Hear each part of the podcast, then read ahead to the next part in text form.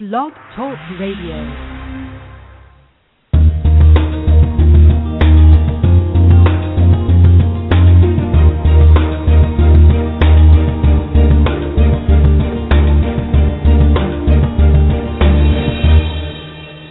Good morning, and welcome to the Inclusive Class Podcast. Through interviews and discussions, it's our goal to explore the promise and practice of inclusive education. I'm Nicole Eredics, and I'm one of your hosts for the show. I'm a parent, inclusion teacher, and creator of the online resource, theinclusiveclass.com. And joining me here on the Inclusive Class this morning is my co-host, Terri Mauro. Hi, Terri. Good morning, Nicole, and welcome to all our listeners. I am Terri Mauro. I'm the author of 50 Ways to Support Your Child's Special Education, and I write about special needs for About.com at specialchildren.about.com. I'd like to mention anybody out there listening to us live that we're not taking phone calls, but I will open up the chat room if you'd like to stop in and suggest a question. I'll try to work it in if we have time. I'm very happy to be broadcasting to you today from my living room with my dog walking around as opposed to from my car with car, sweltering yes. temperatures. As uh, in our last podcast, it was a, a delight and an honor to talk to Temple Grandin, but man, it was hot in the minivan. So it's much more comfortable here. And I have coffee with me, so that's and you have coffee. Thing. Yes. And coincidentally, she was broadcasting from her car as well. Yes. So yes. We had a whole so, theme uh, going on. See, we could yeah, we could be like you know that we could be like the car podcast. That could be our gimmick. You know. The traveling show. Yes, we're in a know. car somewhere near you. If you can find us, podcast it. we will give you a pencil with the inclusive class on it.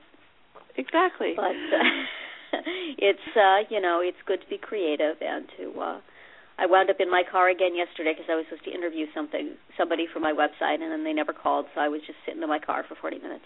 But uh, wow.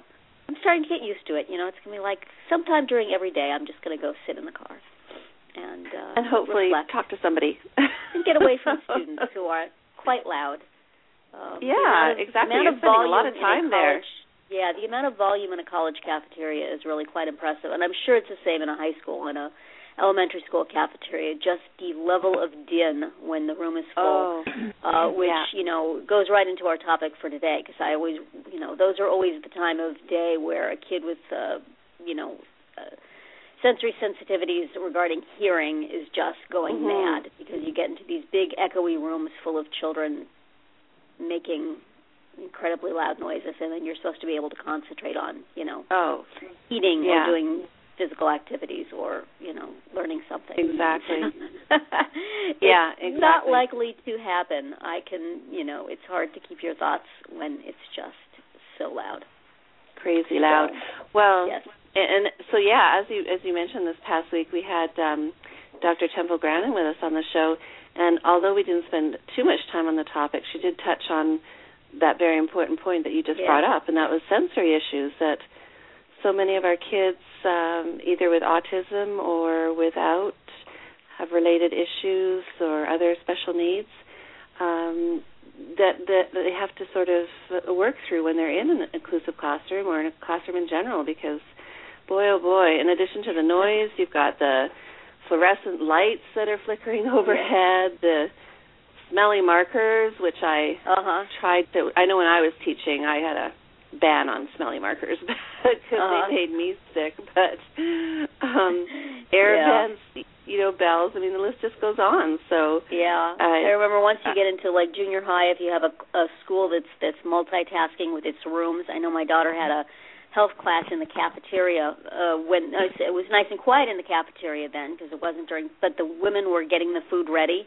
so there would be all through the lesson there was the smells of the food coming out, and then there was the clanking of the spoons and stuff like that, and it was uh, you know impossible Yeah. to concentrate with that going on. yeah, so enough to there's all yeah. sorts of challenges.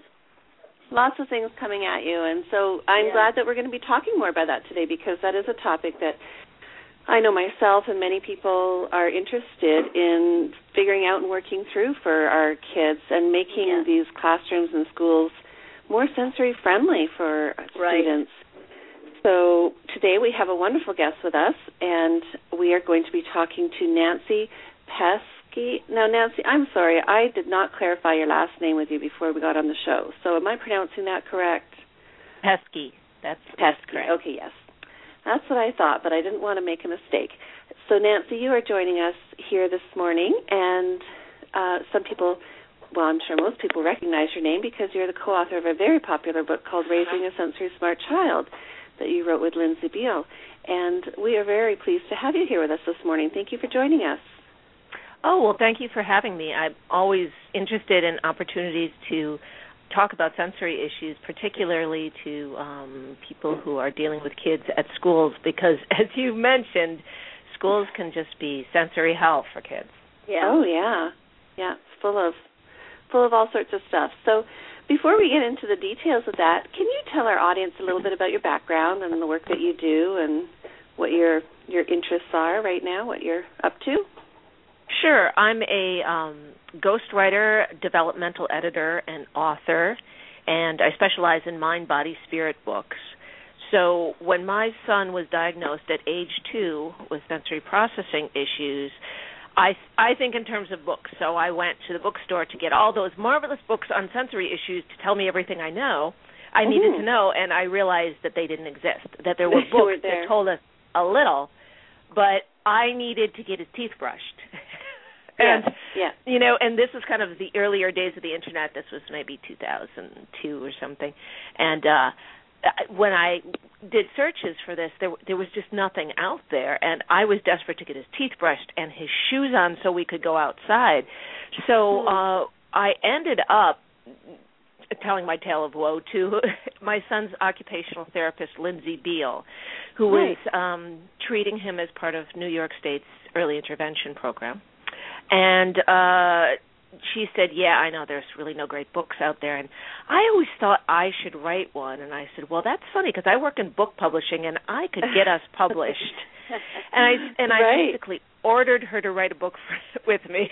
I said, "We're writing a book, and it's going to be everything that I need to know and everything that you wish you had in a book form to give to your clients."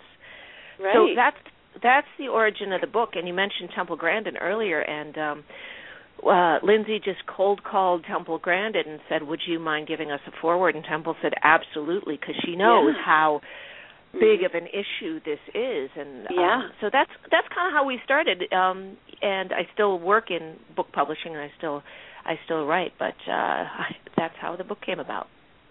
Wow what a great story. And like you said a lot of these a lot of sort of uh, issues that we come up against and that we're looking for information for, you know, sometimes it's up to us to provide it because through experience yeah. and through trial by fire. Because boy, uh, you know, there just isn't a lot of information out there for parents and teachers and on uh, certain things like low sensory processing. A little bit more these days, but I can imagine certainly mm-hmm. what it was like back in the early 2000s. So, and it's a great book. So glad you wrote it because it's well needed. Yes. No, no, oh, Terri, we're going to. Oh nope. no, go ahead. Okay, sorry, I thought I heard your voice there. Um, no. Nancy, can you then tell us, give us a brief description of what sensory processing disorder is, then, just so our audience sure. has a quick overview. Mm-hmm. Sure. Um, we make sense of the world and what's happening in our bodies through our senses. Uh, we have receptors in our eyes, in our skin, our mouths, our ears, our joints and ligaments, and they take in information from inside our bodies and outside of us, and all of those signals go up to, to our brain where sensory information is processed. And we hope it's processed correctly so that we have a clear sense of what's going on. Sensory mm-hmm. processing disorder happens in the brain where the signals get crossed. It's as if there is a traffic jam of signals and one of the one of the pieces of that traffic jam is that the volume control on all of our senses is completely off. So a light uh, a light touch or the flicker of a fluorescent light is so intense it completely throws you off and distracts mm-hmm. you. Or mm-hmm. it's the opposite where you can't feel the chair underneath you as you're sitting and so you keep falling off the chair. So wow. it's it's a complete confusion, and we don't really think about this because most of us take our senses for granted, right? Because it all works mm-hmm. perfectly. But mm-hmm. here, here's an example that you can try if if you're not in your car right now. Um, try standing on one foot, just balancing on one foot with your eyes open and fixing your eyes on a spot on the wall. And what what happens is because your vision is is steady and uh, it's telling your body how to study itself. And then you try the same thing, only you close your eyes. Mm-hmm. Without your visual sense helping your proprioception sense, which is your sense of body awareness, you topple over. Well, that toppling over is what these kids are experiencing all the time. They're wow. it's just they're that's why they're so wobbly. And so I mentioned proprioception, and there there are actually seven senses. We all know about the five we learned in school, right? Mm-hmm. Which is sight, yeah. sound, taste, uh, taste, touch, feel.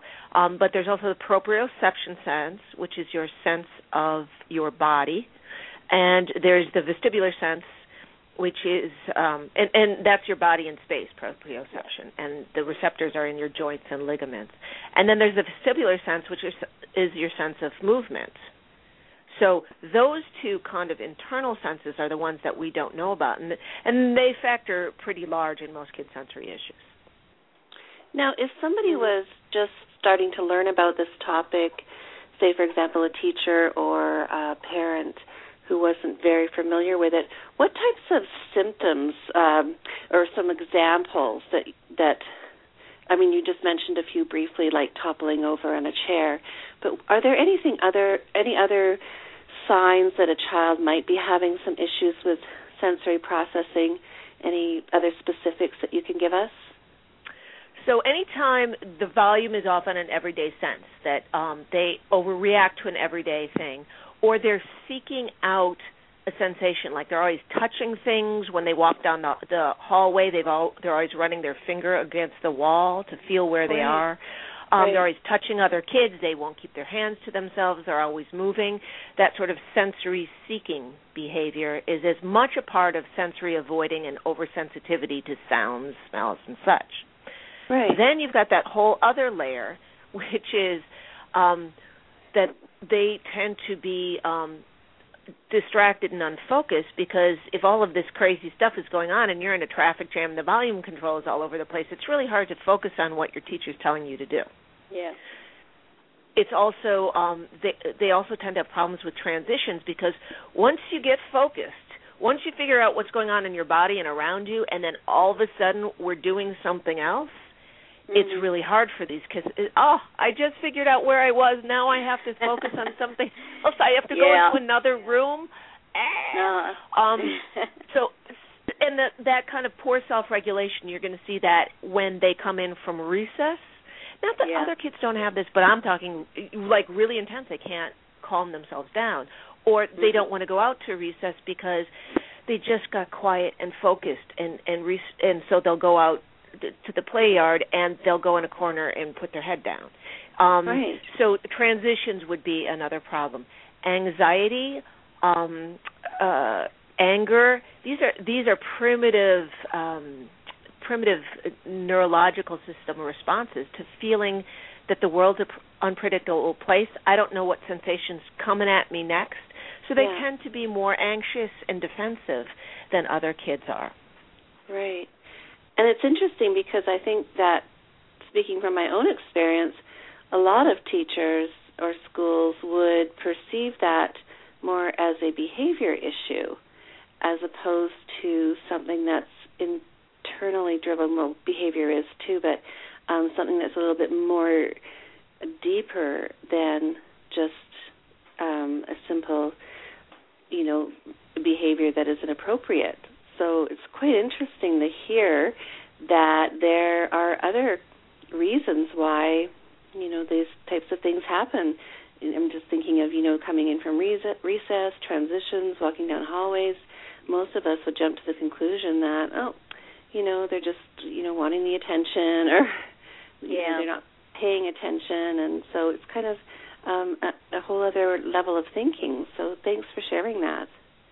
Yeah, I would. Uh, one of my favorite sayings is behavior comes from someplace.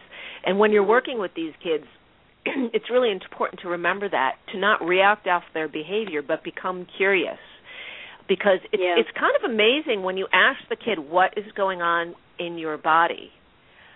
They they know and they'll have an answer and it wouldn't occur yeah. to you um mm-hmm. the sound of the air coming through that vent is driving me crazy and it's something mm-hmm. that we block out because we have good sensory processing but right. that pulls all the focus for that kid and you say oh well wh- why don't i just move you to another seat problem solved mm-hmm. and yeah. that's one of the things that's exciting about sensory issues is a if you just if you stop for a moment and ask the child what the problem is you'd be Mm-hmm. surprised how often the the solution is no cost, low low cost, super simple.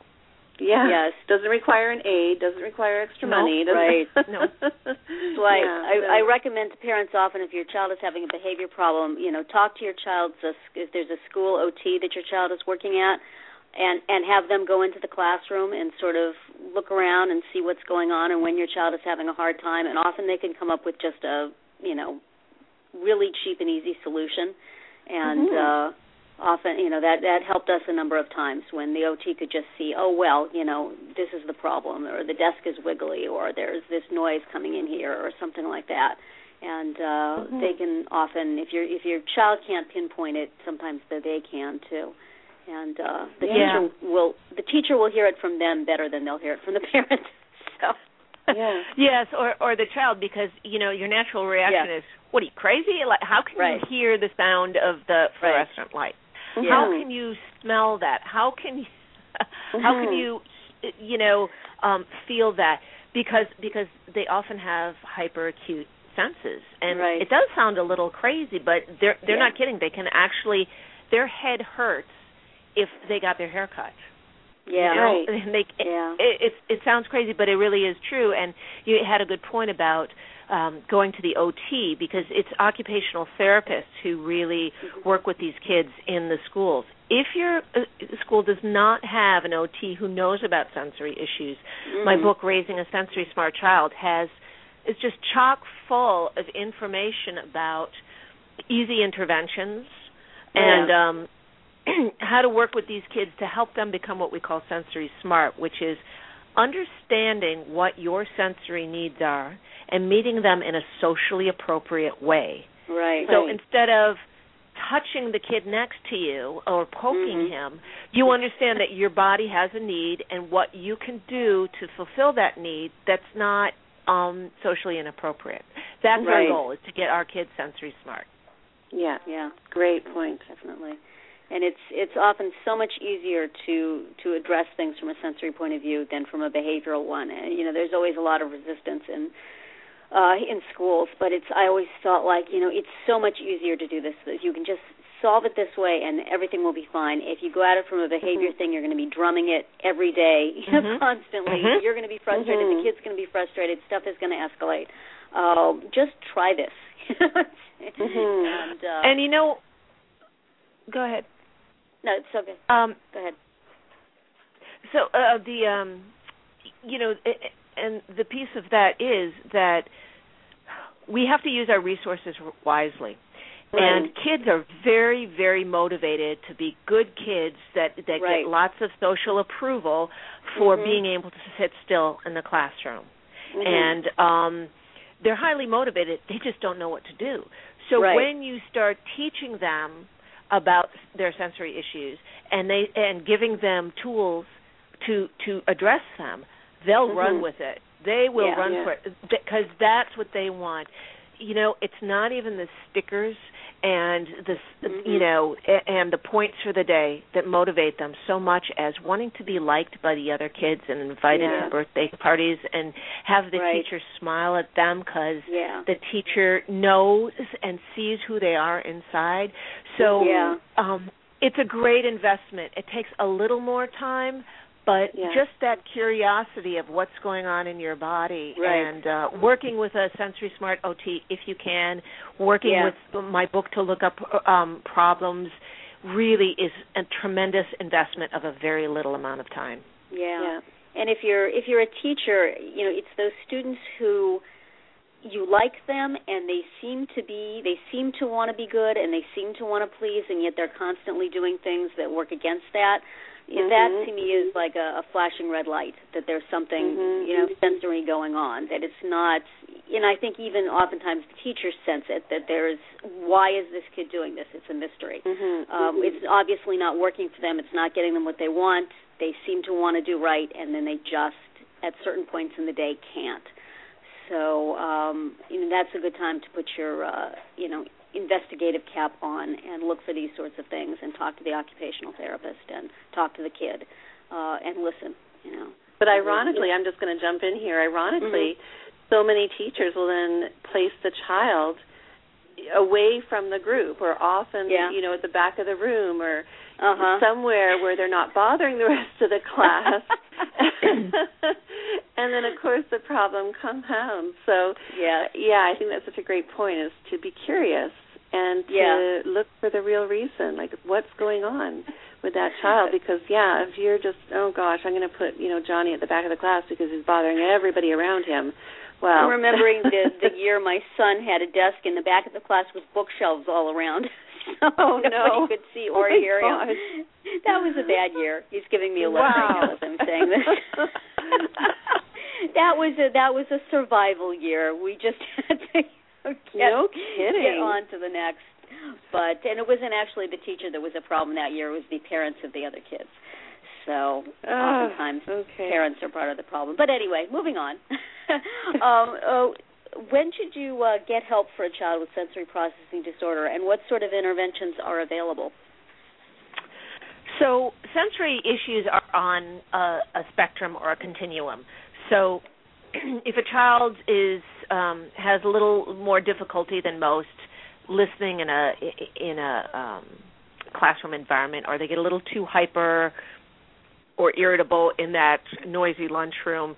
Um, it may be doable to to just make some accommodations here and there, but if it's significantly infer- interfering with his learning, um and his activities of daily living at home. You know, he might hold it together at school and then he goes home and the kid is a total wreck. Can't do homework, can't eat, Yeah. can't sleep, and then he shows up at school with all of his, you know, all of his focus all pulled together and mom's like, Yes. Swear he's a different kid at home. Right, Um, right. When when it's when you have those extreme contrasts and and sometimes it's flipped, you know, they're they're a wreck in school but they're uh, good at home. Um right. so when you have those significant it's significantly in, interfering that's when you really got to do something and so you're accommodating and we've been talking about accommodations which is what Mhm. uh, schools do and then there are therapies and the gold standard of therapy is sensory integration therapy which is something that is used by occupational therapists not too many school systems these days are offering SI therapy to kids Mhm. as part of working with them as part of their services. It's it Mhm. can be difficult to get it um it, uh or to get as much as your child needs. You can get Right. a occupational therapist privately.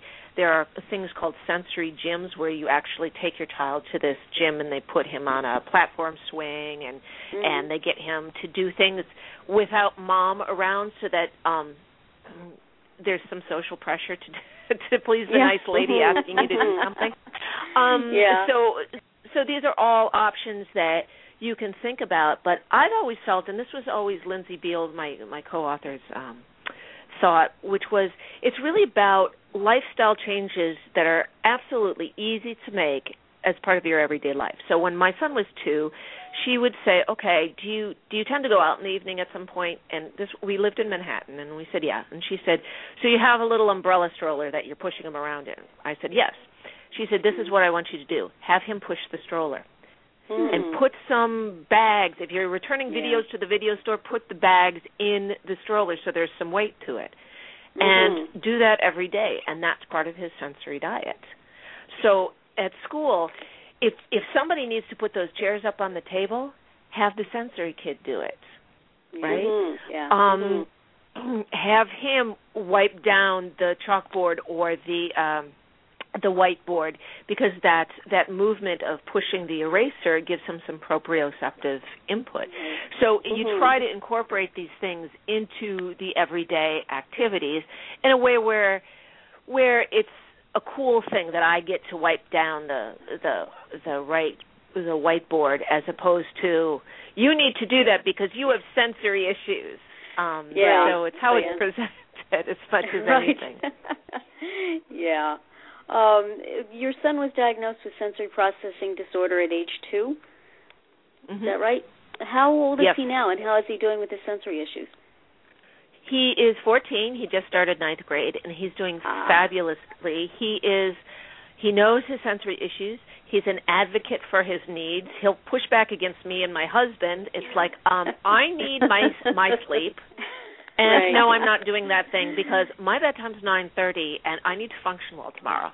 Um, Wow. You know, and that's part of the sensory issues. And and he chews gum at school, and Uh-huh. he knows that if somebody objects, he's got to talk to the the teachers and stuff. Right. So we instilled sensory smarts um, over Mhm. time, and I have to be honest, his sensory issues not only aren't a big problem for him, they're no big deal, but they're actually an incredible asset. He's very Mhm. gifted visually, and Mhm.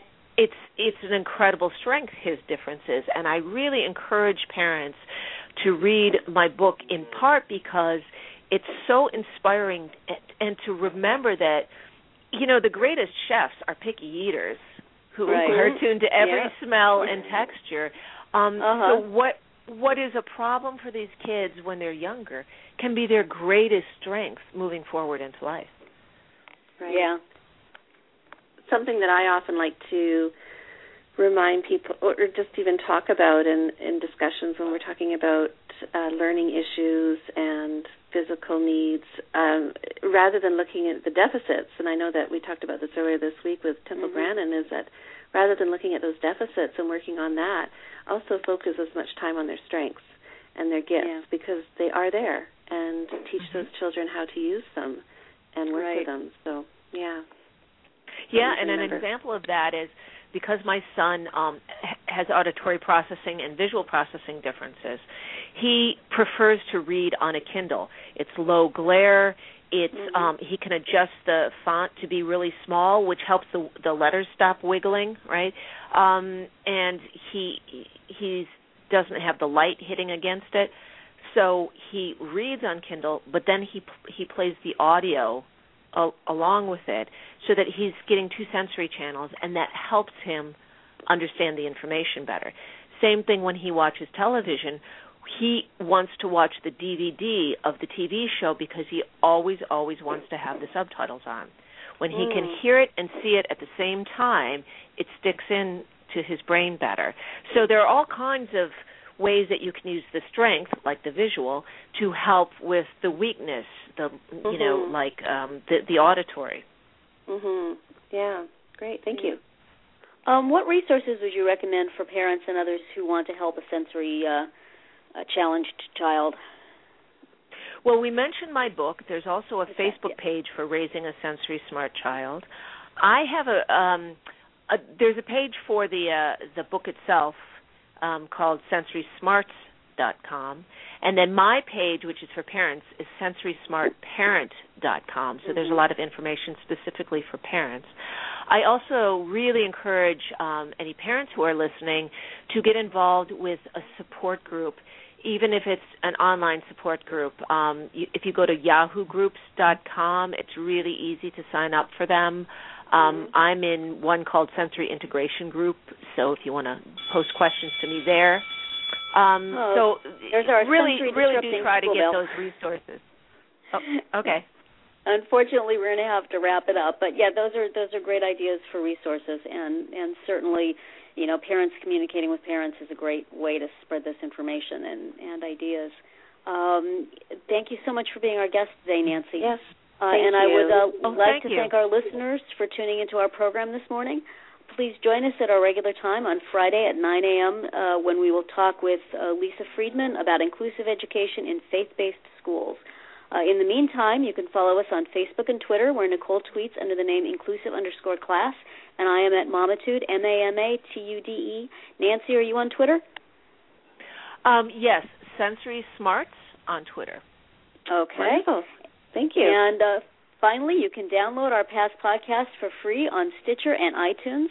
Goodbye, everybody, and have a great week. Goodbye. Thank you. Bye.